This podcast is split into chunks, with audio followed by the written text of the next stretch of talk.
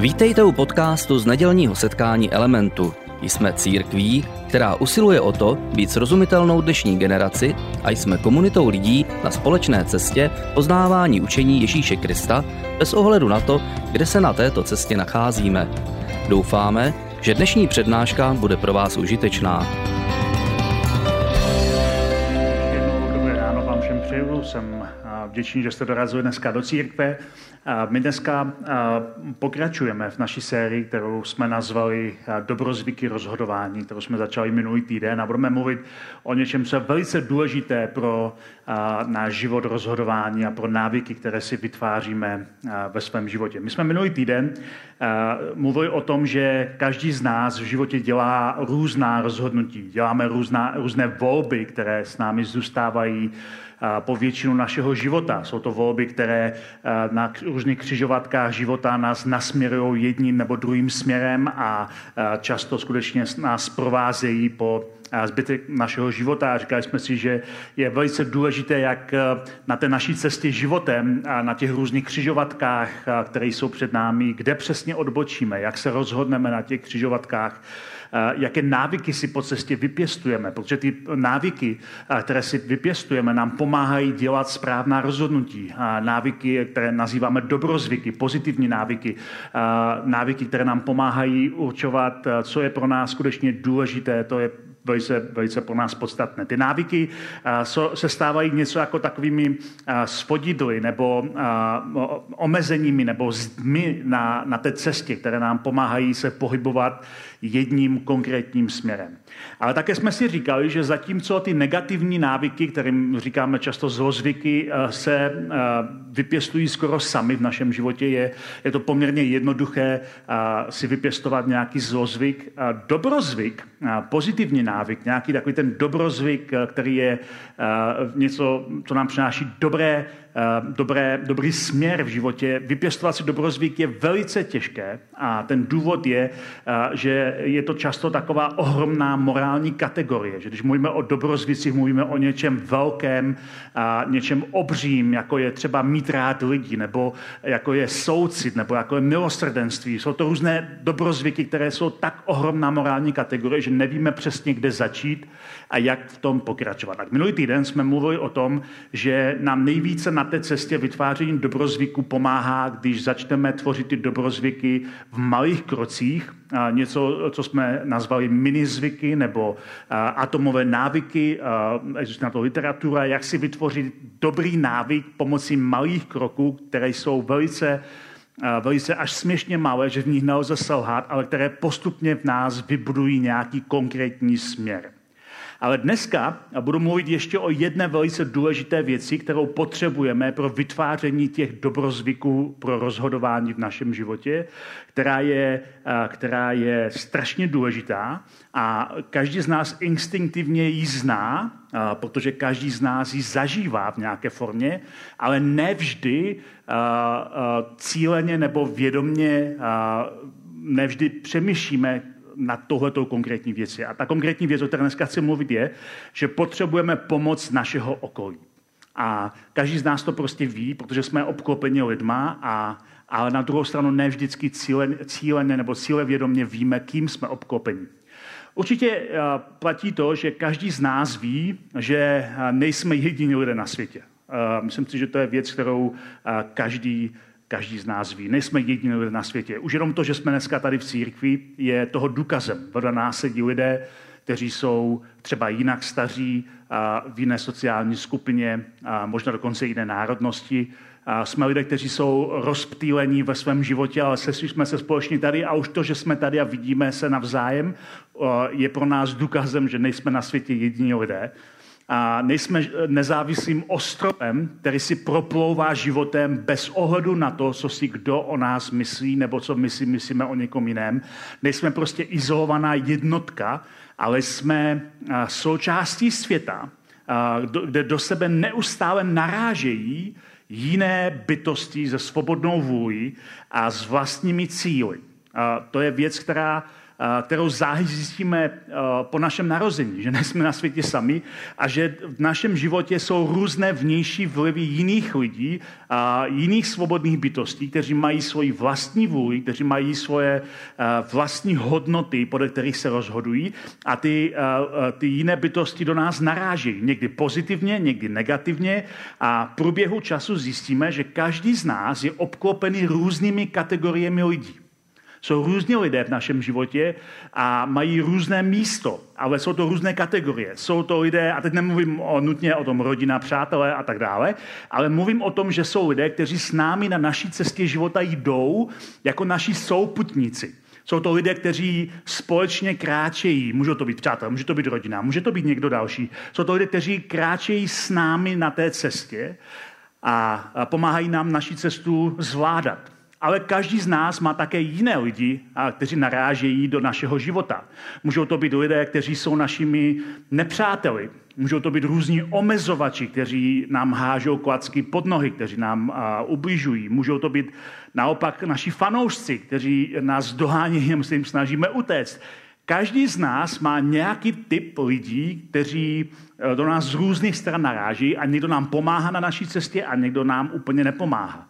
Každý z nás má také lidi, kteří nám slouží v nějakém smyslu, když se narodíme jako děti, naši rodiče nám slouží, abychom vůbec přežili a starají se o nás, ale tohle v určitém smyslu prožíváme celý život, možná v jiné intenzitě, že nám někdo pomáhá, někdo nám slouží, ale zároveň každý z nás, bez ohledu na to, jak moc zralí anebo jak moc staří jsme, máme lidi, o které se máme starat my. Každý z nás má lidi, kterým má pomáhat. Jsme lidi, kteří jsou obklopení lidmi, kteří nám pomáhají a lidmi, kterým pomáháme my. Je to, je to součást našeho života na, na téhle planetě, je to součást našeho, našeho bytí. A je jasné, že s každou tou skupinou musíme jednat trochu jinak. To je prostě jasné. A některé ty skupiny, eh, ty nepřátelské, se musíme snažit před nimi ochránit. Eh, s některýma jinýma přátelskýma eh, je potřebujeme pustit více do našeho života. Je jasné, že s každou kategorií lidí se chováme trochu jinak a máme jiný přístup. Je jasné, že třeba když jsme v nějakém toxickém vztahu, tak se z toho vztahu potřebujeme dostat pryč ale je také jasné, že jsou složité vztahy nebo složité případy, ze kterých naopak nesmíme odejít a musíme tam zůstat. A najít tom a někdy moudrost je těžké rozhodování, na které je právě postaveno na našich hodnotách, na našich dobrozvicích, které máme. Není to totiž ani černobílé, ani jednoduché. By vám dal konkrétní třeba příklad. V manželství si slibujeme věrnost. My jsme před eh, dvěmi týdny s mojí manželkou oslavili 25 let od eh, naší svatby. A manželství si slibujeme věrnost. Slibujeme si, že budeme kráčet společně životem. Každé manželství to tak má. V každém manželství si lidé u a, svatebního slibu slibují věrnost. Ale zároveň, zároveň a, to není tak jednoduché. Můžete mít manželství, ve kterém a, třeba muž bije svoji ženu. A ta žena by měla z toho manželství okamžitě utéct, protože tam není moc velká naděje na zlepšení.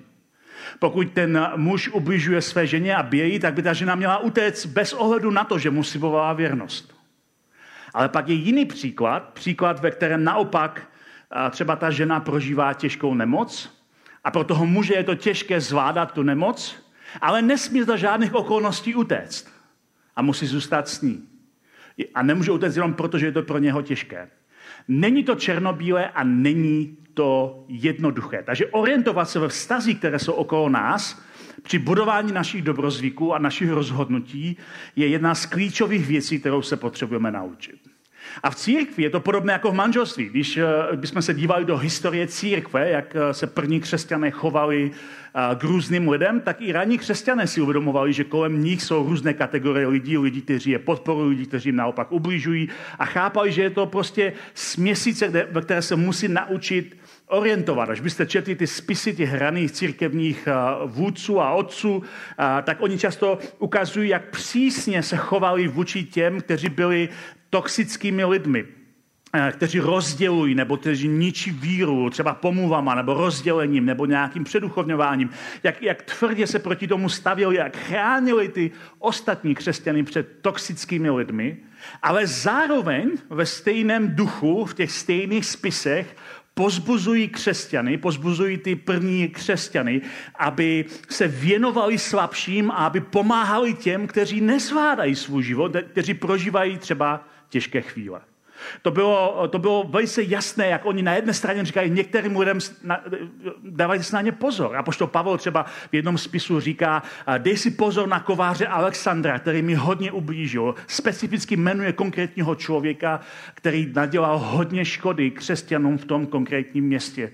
Ale stejný Pavel naopak pozbuzuje, aby jsme se věnovali těm lidem, kteří prožívají těžkosti. A my jsme o tom tady mluvili dneska ráno že církev skutečně je komunika, komunita smíchu a pláče. Je to skutečně komunita smíchu a pláče, která se raduje s radujícími a která pláče s trpícími. A to, co je na církvi zvláštně a jedinečné, je, že to často dělá najednou. Že to není, není to, uh, církev není taková ta self-help skupina, kde lidé pozitivně vyznávají, že všechno bude dobrý. A církev ani není smuteční prostředí, kde, cír, kde se jenom bude bio, jak je svět špatný a jak oni jsou hříšní a jak všechno jde do, do kytek a, a my to musíme nějak zvládnout. Církev není ani místo uh, pozitivního vyznávání, ani místo tragického smutku, kde není žádná alternativa. To, co je na církvi jedinečné a úžasné, je, že církev je komunita smíchu a pláče zároveň.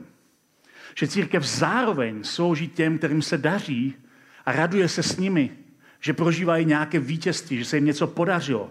Je to církev, která, která miluje to, že lidé milují život. A ve stejnou dobu stejná církev pláče s těmi, kteří trpí, kteří prožívají zármutek, kteří prožívají něco těžkého. Je to, to je na církvi naprosto jedinečné.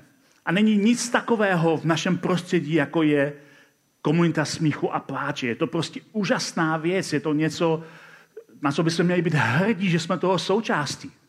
Protože nic takového nezažíváme na jiných místech na tomhle světě. A proto třeba Apoštol Pavel o tom píše hodně ve svých, ve svých listech, aby jsme tohle měli na paměti, a abychom plakali s plačícíma, a, a abychom se radovali s radujícíma, ale také třeba říká na jednom místě, že máme nést břemena jedni druhých, že máme nést břemena jedni druhých a tak naplníme zákon Kristův. A on, on v tom verši říká, že a, máme někdy břemena. A nemluví, když mluvíme o břemenu, nemluví tam o běžných zodpovědnostech, které každý z nás v životě má, že bychom měli rezignovat na svůj život a se o nás starat někdo jiný. Ani tam nemluví prostě o tom, že bychom měli rozhodovat za druhé lidi. Ale čas od času lidé prožívají nějaké břemeno. Čas od času na ně spadne nějaká tíha, a může to být nějaká věc, která je potká náhodně, může to být něco, může to být dokonce i následek možná jejich rozhodnutí, ale je to něco, něco jako velká tíha, která na ně padne, kdy oni nezvládají jít dál a Pavel pozbuzuje ty první křesťany, abychom, abychom naplnili zákon Kristův. Tady mluví o to, něčem, co, čemu říká zákon Kristův. A zákon Kristův není nic jiného, než že máme milovat druhé tak, jako Kristus miluje nás. To je zákon Kristův. A on říká, ten zákon Kristův, že miluješ druhého, jako Kristus miluje nás, naplníš tak, že těm, kteří, kteří upadají pod břemeny, pomáháme to břemeno nést. Když se někomu podlamují kolena, když někdo je slabší, tak ta komunita okolo mu pomáhá nést to jeho břemeno. A na jiném místě Pavel říká něco podobného, v jiném listu říká něco podobného, říká, vyzývá vás, bratři, taková výzva zase křesťanům, a napomínejte neukázněné, těžto, těžte malomyslné, podporujte slabé a ze všemi mějte trpělivost. To je verš, ve kterém pro změnu říká hned několik věcí, co ti křesťané mají dělat. Pozbuzuje k tomu, aby to dělali. Aby ti, kteří jsou neukáznění, kteří svůj život ne, že nezvládají, ale nechtějí zvládat, jsou neukáznění, jsou lidé, kteří prostě si dělají, co chtějí. Tak říká, tyhle lidi napomínejte. Říkejte jim prostě, přestaň to dělat, protože ti to dovede do špatných výsledků. Ta cesta, po které se vydal, je cesta do zmaru. Zastav se, dokud můžeš. Přestaň to dělat. A my neradí uh, slyšíme, když nás někdo napomíná. Ale Pavel říká, napomínejte neukázně. Jestli vidíš ve svém okolí neukázně, napomínej. Ale hned pak jinými slovy dodává několik mnohem milosrdnějších rad. Ale těžte malomyslné. A já bych řekl, že je mnoho malomyslných mezi námi. Lidi, kteří prostě říkají, já to prostě už nezvládnu, to už nemá cenu, už se nemůžu pohnout dál, už to nezvládnu lépe. A říká, těžte malomyslné. Najdete pro ně nějaké potěšení, těžte malomyslné. Podporujte slabé. Když vidíš, že někdo má podlamovaná kolena, podporujte slabé. A pak jako to, tomu dává takovou korunu a říká, ze všemi, včetně těch neukázněných, mějte trpělivost. Ze všemi mějte trpělivost. Ale nevím, jestli pro vás je trpělivost snadná hodnota, ale pro mě určitě ne.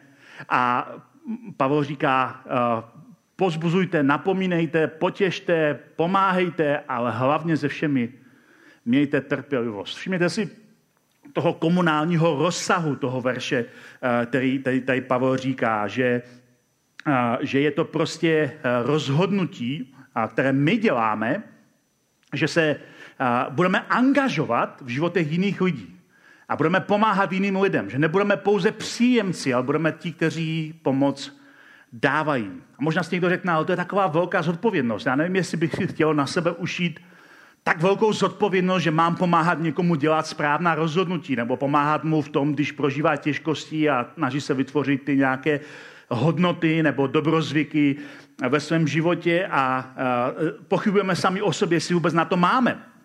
Což mimochodem není špatná, špatná věc, protože eh, pokud o sobě nepochybujeme, pokud si myslíme, že my tomu člověku dokážeme vždycky pomoct, pokud si myslíme, že my tomu, že tomu rozumíme nejlíp, tak máme spasitelský syndrom, jsme takový malí mesiášové, kteří chtějí zachránit svět. A jedna věc mi je jasná a je jasná z historie každému, se zajímá o historii, že kdykoliv někdo pohledne, podlehne mesiánskému spasitelskému komplexu, tak nikdy nikomu nepomůže. Naopak lidem ublíží, protože uh, začne vidět věci velice zkresleně, vidět je filtrem jenom své osobnosti a své zkušenosti. Takže pochyby, on, eh, když máme pochyby sami o sobě, že to nezvládneme, jsou vlastně dobré, protože nás, nám ukazují, že naše pomoc je omezená, dokážeme pomoct jenom určitým způsobem. Ale zároveň je to ohromná věc, protože Bůh nás zve ke spolupráci. Všechny ty verše, které tady Pavel píše, jsou zároveň zhrnutím toho, že Bůh nás povolává ke spolupráci, abychom pomáhali lidem společně s ním. A to je pro mě úžasná věc. Možná si pamatujete, jsem před nějakou dobou o tom vyprávěl, že když jsem byl před mnoha, mnoha lety v Indii jako misionář, tak jsem četl jedno Bible a oslovil mě verš, který tam v tom v jedné pasáži byl napsaný, kde apoštol Pavel tam píše, že jsme boží spolupracovníci. A já vím, že jsem tenkrát do toho verše úplně zastavil a říkal jsem si, to je strašně zvláštní verš, že jsme boží spolupracovníci. Co to vlastně znamená? Proč to tam je? A proč nás Bůh zve ke spolupráci? Co to pro mě znamená? Co znamená pro svět? Jak to vlastně funguje? A hodně jsem se o to zajímal. A tom, ten verš je napsaný v kontextu, v určité takové pasáži, kde, kde Pavel, který to píše, tam popisuje spolupráci s jiným apoštolem, tak jsme Apolos, a spolupráci s Bohem.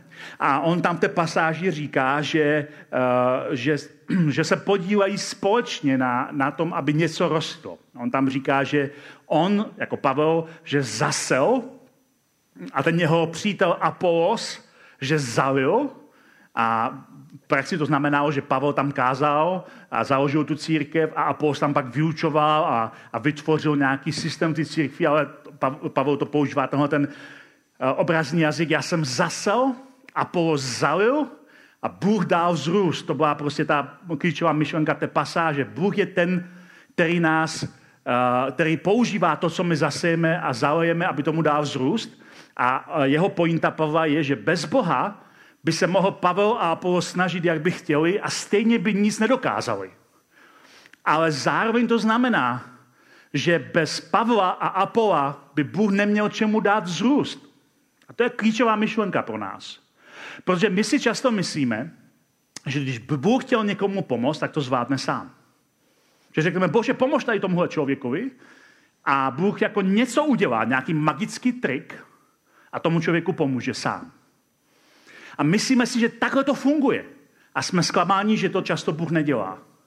Ale to, co tady Pavel říká, je, že to Bůh ani nemůže udělat, protože Bůh si používá nás. My jsme jeho spolupracovníci.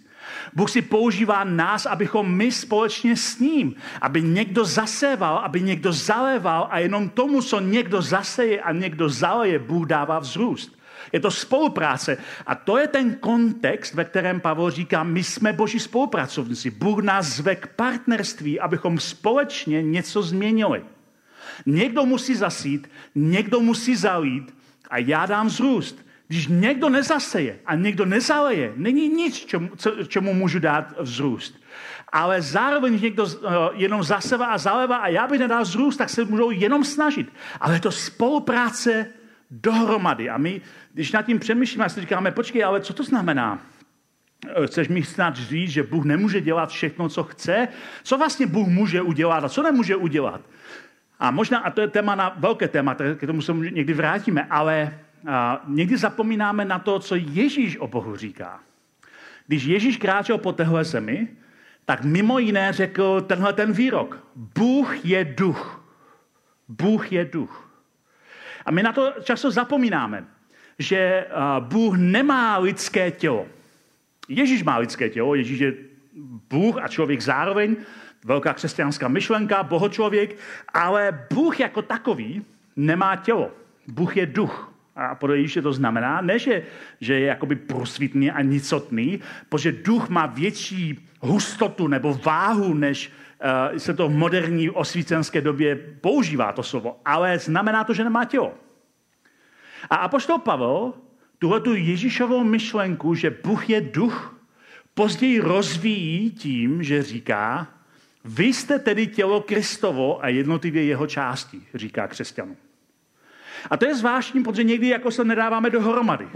Myslíme si, že je to pouze obrazná řeč, že jsme jako tělo, že jsme jako nějaká organizace. Ale jinými slovy tady Pavel trošku obrazně, trošku mysticky, trošku tajemně říká, že Bůh je duch a tělo, které používá k práci na téhle zemi, jsme my.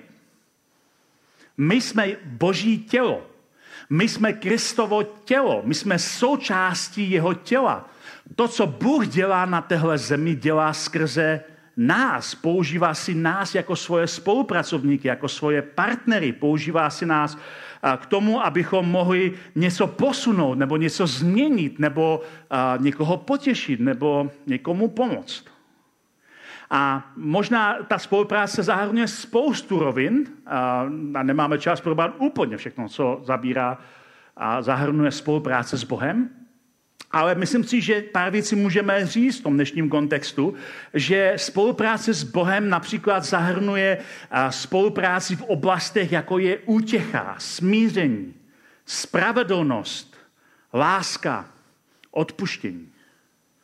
To jsou konkrétní věci, o kterých konkrétně bibličtí autoři mluví, že v nich spolupracujeme s Bohem. Že děláme část a Bůh dělá část. Že je to spolupráce, že to není, že Bůh něco dělá a my se na to díváme, ale že je to, že my společně něco děláme. A jak, jak, hm, jak katolický teolog a biolog Marek Vácha řekl, tvůrce tvoří tvůrce. Bůh stvořil nás ke svému obrazu, abychom tvořili s ním. A používá si nás, abychom společně s ním vytvářeli lepší budoucnost, která je otevřená, abychom odevírali dveře do alternativních možností, abychom přinášeli jeho království tam, kde je to nepravděpodobné, abychom vytvářeli lepší svět. Používá se nás jako svoje spolupracovníky. A tohle je pár věcí, ve kterých se nás používá intenzivně. Pojďme se podívat na pár pasáží, které mluví o těchto těch konkrétních věcech, jako je utěcha, směření, spravedlnost, láska a odpuštění. A poštol Pavel napsal, požehnám buď Bůh a Otec našeho Pána Ježíše Krista, Otec milosrdenství a Bůh veškerého potěšení. Bůh veškerého potěšení. To, tady bychom mohli zastavit a říct, toho je fantastické. Bůh je zdrojem veškeré útěchy. Bůh je zdrojem veškerého potěšení. A Pavel pokračuje dál a rozvíjí tu myšlenku a říká, v každém našem soužení nás potěšuje. A tady bychom mohli znovu udělat tečku a říct, tohle nám stačí. Tohle nám stačí jako, jako, jako dobrá zpráva, jako evangelium. Bůh je ten, který je zdrojem veškeré útěchy a je to ten, který nás v našem soužení potěšuje. Jenomže Pavel tady nekončí a pokračuje s tím motivem té spolupráce a říká, abychom, to potěšování je tady z nějakého důvodu, abychom ty, kdo mají jakékoliv soužení, mohli pozbuzovat tím též potěšením, které jsme sami přijali od Boha. Je to spolupráce.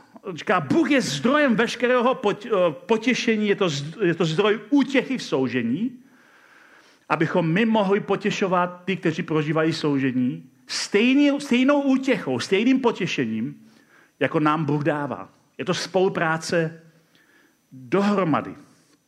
Nebo třeba smíření, to byla další věc, o které jsme mluvili. Na jiném místě Pavel říká, kdo je v Kristu, je nové stvoření.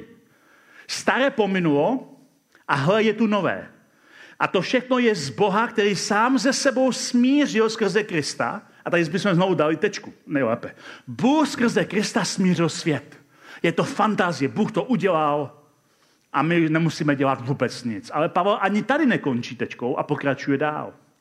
A říká, Bůh sám ze sebou nás smířil skrze Krista a pověřil nás, abychom sloužili tomuto smíření. Pověřil nás. Povolává nás ke spolupráci, abychom sloužili tomuto smíření. Bůh, Bůh v Kristu uzavřel ze světem mír. Jo, nepřátelské strany, Bůh uzavírá mír se světem. A znovu jsme řekli, to stačí, to stačí. Ale znovu tady Pavel pokračuje o spolupráci, říká, přestal lidem počítat viny a zprávu o tom smíření svěřil nám.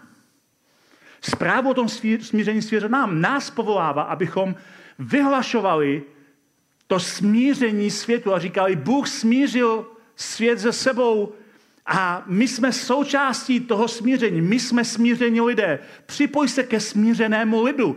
Přijmi to smíření, které Bůh nabízí. Je to spolupráce dohromady.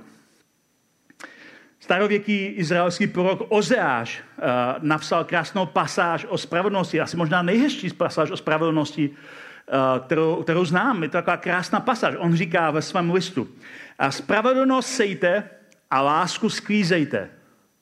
Zorejte ladem ležící zem. Čas hledat hospodina je přece zde, ať přijde a spravedlnost vás zalije.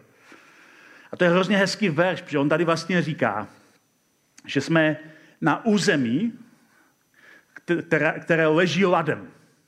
Na takovém tom pustém, prázdném území, které leží ladem. Na území, kde není spravedlnost, na území, kde se dějí špatné věci, na území, které je temné, na území, které je složité, na území, které má spoustu těžkostí. A říká, na tomhletom území sejte spravedlnost, sejte spravedlnost a skydíte lásku. A to je, mě fascinuje už jenom tohleto spojení, že on neříká sejte spravedlnost a skydíte spravedlivý svět. On říká sejte spravedlnost a skydíte lásky plný svět. Sejte spravedlnost a sklidíte svět, ve kterém Bůh je. Později křesťanští autoři říkají, že Bůh je láska. Že Bůh je láska. A Ozeáš tady předvídá, dávno předtím, než to Jan napsal, že Bůh je láska, tak Ozeáš tady předvídá, když budeš zasévat spravedlnost, je to jako by si hledal hospodina a on přijde a spravedlnost vás zauje. Když Bůh přijde, Bůh, který je láskou, přijde, tak to je to, co sklidíte. Když zaseváte spravedlnost, sklidíte jeho přítomnost. Jeho přítomnost je přítomnost lásky která vás zaleje svojí spravedlností. To je krásný, velice poetický popis, jak my spolupracujeme s Bohem. Bůh nepřijde sám. Bůh přijde, když my zaseváme spravedlnost, protože pak přijde se svojí láskou a zalije svět, který vypadá, že je pustý a prázdně. To spolupráce, k čemu nás Bůh volá. A Jan, který psal o tom, že Bůh je láska, tak v jednom ze svých listů napsal, my milujeme, neboť On první miloval nás. A je znovu tam spolupráce. My milujeme, eh, my dokážeme milovat lidi ne proto, že jsme tak morálně skvělí, nebo že jsme to tak zralí, že jsme vychytali všechny momenty zloby nebo nenávistí ve svém životě. To není zdroj naší lásky. My milujeme, protože on nejdřív miloval nás. Jeho láska, kterou my prožíváme, kterou jsme přijali, která nás nasytila, která nás zalila, která nás občerstvila, je to právě tahle ta láska, která je zdrojem naší vlastní lásky k někomu jinému. My nacházíme sílu k lásce v boží lásce. Křesťané nejsou milující lidé, protože jsou lepšími lidmi. Na to křesťany znám příliš dobře. Křesťané nejsou rozhodně lepšími lidmi. Je spousta lidí, kteří nejsou vůbec křesťané, kteří jsou mnohem lepšími lidmi než většina křesťanů. O tom to vůbec není. Ale je to o zdroji jejich lásky. Křesťané milují, protože Bůh nás miluje jako první. A uvědomuji si, že jenom z jeho lásky dokážeme milovat tak, jak Ježíš nás tomu vede. Milovat naše nepřátele. Milovat naše blížní i vzdálené. Milovat uh, každého okolo nás. Je něco, co nedokážeme udělat z vlastní vůle ale jeho láska nám tomu dává sílu. A úplně stejně tak to platí o odpuštění. A na jednom dalším místě Apoštol Pavel říká, buďte k sobě navzájem laskaví a milosrdní. Buďte k sobě laskaví a milosrdní. Odpouštějte si navzájem, jako Bůh v Kristu odpustil vám. Úplně se stejným motivem, že uh, dokážeme milovat, protože jsme přijali boží lásku. Dokážeme odpouštět, ne proto, že jsme morálně na výši, nebo že, že jsme zrali a zvládáme to, ale dokážeme odpouštět, protože si uvědomujeme, že samotným nám bylo odpuštěno. Že jsme přijali odpuštění od Boha a přijmutí odpuštění od Boha nás drží v pokorném stavu. Když si uvědomujeme, že odpuštění je dar, který dostáváme, aniž bychom si ho zasloužili. A stejně tak máme spolupracovat s Bohem na přinášení odpuštění, těm, kteří si to nezaslouží. Lidé někdy říkají, odpustím jenom, když mi to ten člověk vysvětlí. Ale pokud to dokáže vysvětlit, nepotřebuje odpuštění. Vysvětlení nahrazuje odpuštění. Vysvětlení je to, kdy zkrátka pochopíš motivy, důvody a situace. Odpuštění je tam, kde si to ten druhý nezaslouží. Kde nemůže říct na, nic na svoji obhajobu. Kde může pouze říct, já jsem to pokazil a prosím tě za odpuštění. To je moment, kdy přijímáme odpuštění, protože to je moment, kdy my nezvládáme udělat nic navíc. A znovu nás tady volá ke spolupráci. Stejně jako jsme přijali odpuštění od Boha, stejně tak můžeme dávat odpuštění zase dalším lidem. A tím vším chci říct, všemi těmi verši a všemi těmi příklady, že naše, pom- naše schopnost pomoct někomu dalšímu na jeho cestě životem, na vytváření správných rozhodnutí, na, na vytváření správných dobrozvyků, správných voleb, je omezená. Ale nejsme na to sami. Spolupracujeme s Bohem a pomáháme si vzájemně, abychom mohli vybudovat lepší svět pro sebe i pro naše okolí. Protože to povolání, které, o kterém jsme mluvili, že jsme boží spolupracovníci, je zároveň oznámením, že jsme spolupracovníci dohromady. To, že jsme boží spolupracovníci, je zároveň pro nás oznámením, že jsme spolupracovníci navzájem. Že spolupracujeme, že na sebe závisíme, že o sobě víme. A proto je také hrozně důležité, abychom se ptali, ptali sami sebe. Komu nasloucháme? Kdo jsou lidé v našem životě, s kým trávíme čas? S kým vytváříme nějaké vazby. Snažím se propout životem a ty nárazy těch jiných lidí ignorovat, nebo jsem člověk, který, se, který neustále přemýšlí, jak mám přistupovat těm lidem, kteří do mě narážejí. Komu mám pomoct, nebo kdo má pomoct mě, nebo kdo je třeba můj nepřítel, který mi háže klacky pod nohy, komu se mám vyhnout, z jakého toxického vztahu mám odejít, jaké hloupé názory hloupých lidí mám přestat poslouchat. Protože i to je součást naší cesty kdy tvoříme pozitivní dobrozvyky a rozhodujeme se pro správné věci. Církev, jak už jsem říkal, je komunita smíchu a pláče a vždycky, vždycky to tak bylo. A já věřím tomu, že společně jako církev, společně jako, eh, jako lidé, kteří se hlásí ke Kristu, můžeme pomoct eh, přinést útěchu a nasměrováním spoustě dalších lidí. A naše taková jistota nebo pozbuzení může být to, že v tom nikdy nejsme sami.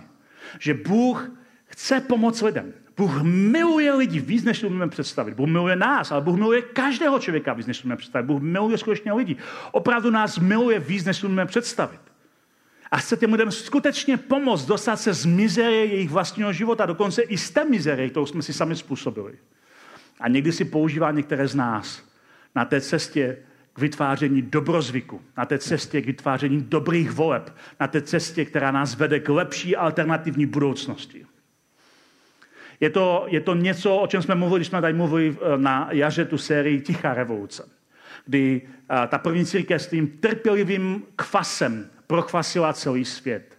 A Bůh si nás chce použít, abychom se stali tím kvasem, který prokvasí pozitivně dobrozvyky celý tento svět. A přinese společně, eh, protože Bůh má zájem o to stejné, přineseme společně uzdravující a léčivou moc, tu trp, vytvoříme trpělivou komunitu kvasu, která prochvasí každý život a která vytvoří návyky, dobrozvyky a cestu, která nás povede k mnohem lepším rozhodnutím, než bychom zvládli sami. Protože na našem okolí skutečně velice záleží. Samozřejmě to není jediná věc, kterou potřebujeme udělat ve svém životě. Jedna z věcí, kterou potřebujeme udělat jako další krok, je naučit se klásy otázky, sami sobě klásy otázky, na které upřímně odpovíme. Otázky, které nám pomůžou si ujasnit, co je naším směrem, kam směřujeme, kam jdeme. Ale o tom budu mluvit už zase příští týden. Děkuji, že jste se mnou dneska tady byli. Děkujeme za poslech přednášky z nedělního setkání Elementu. Budeme rádi, když nás navštívíte také naživo, a to každou neděli od 10 hodin ráno v kině Biocentrál v Hradci Králové. Být na místě přináší větší zážitek, výbornou hudbu a přátelskou atmosféru.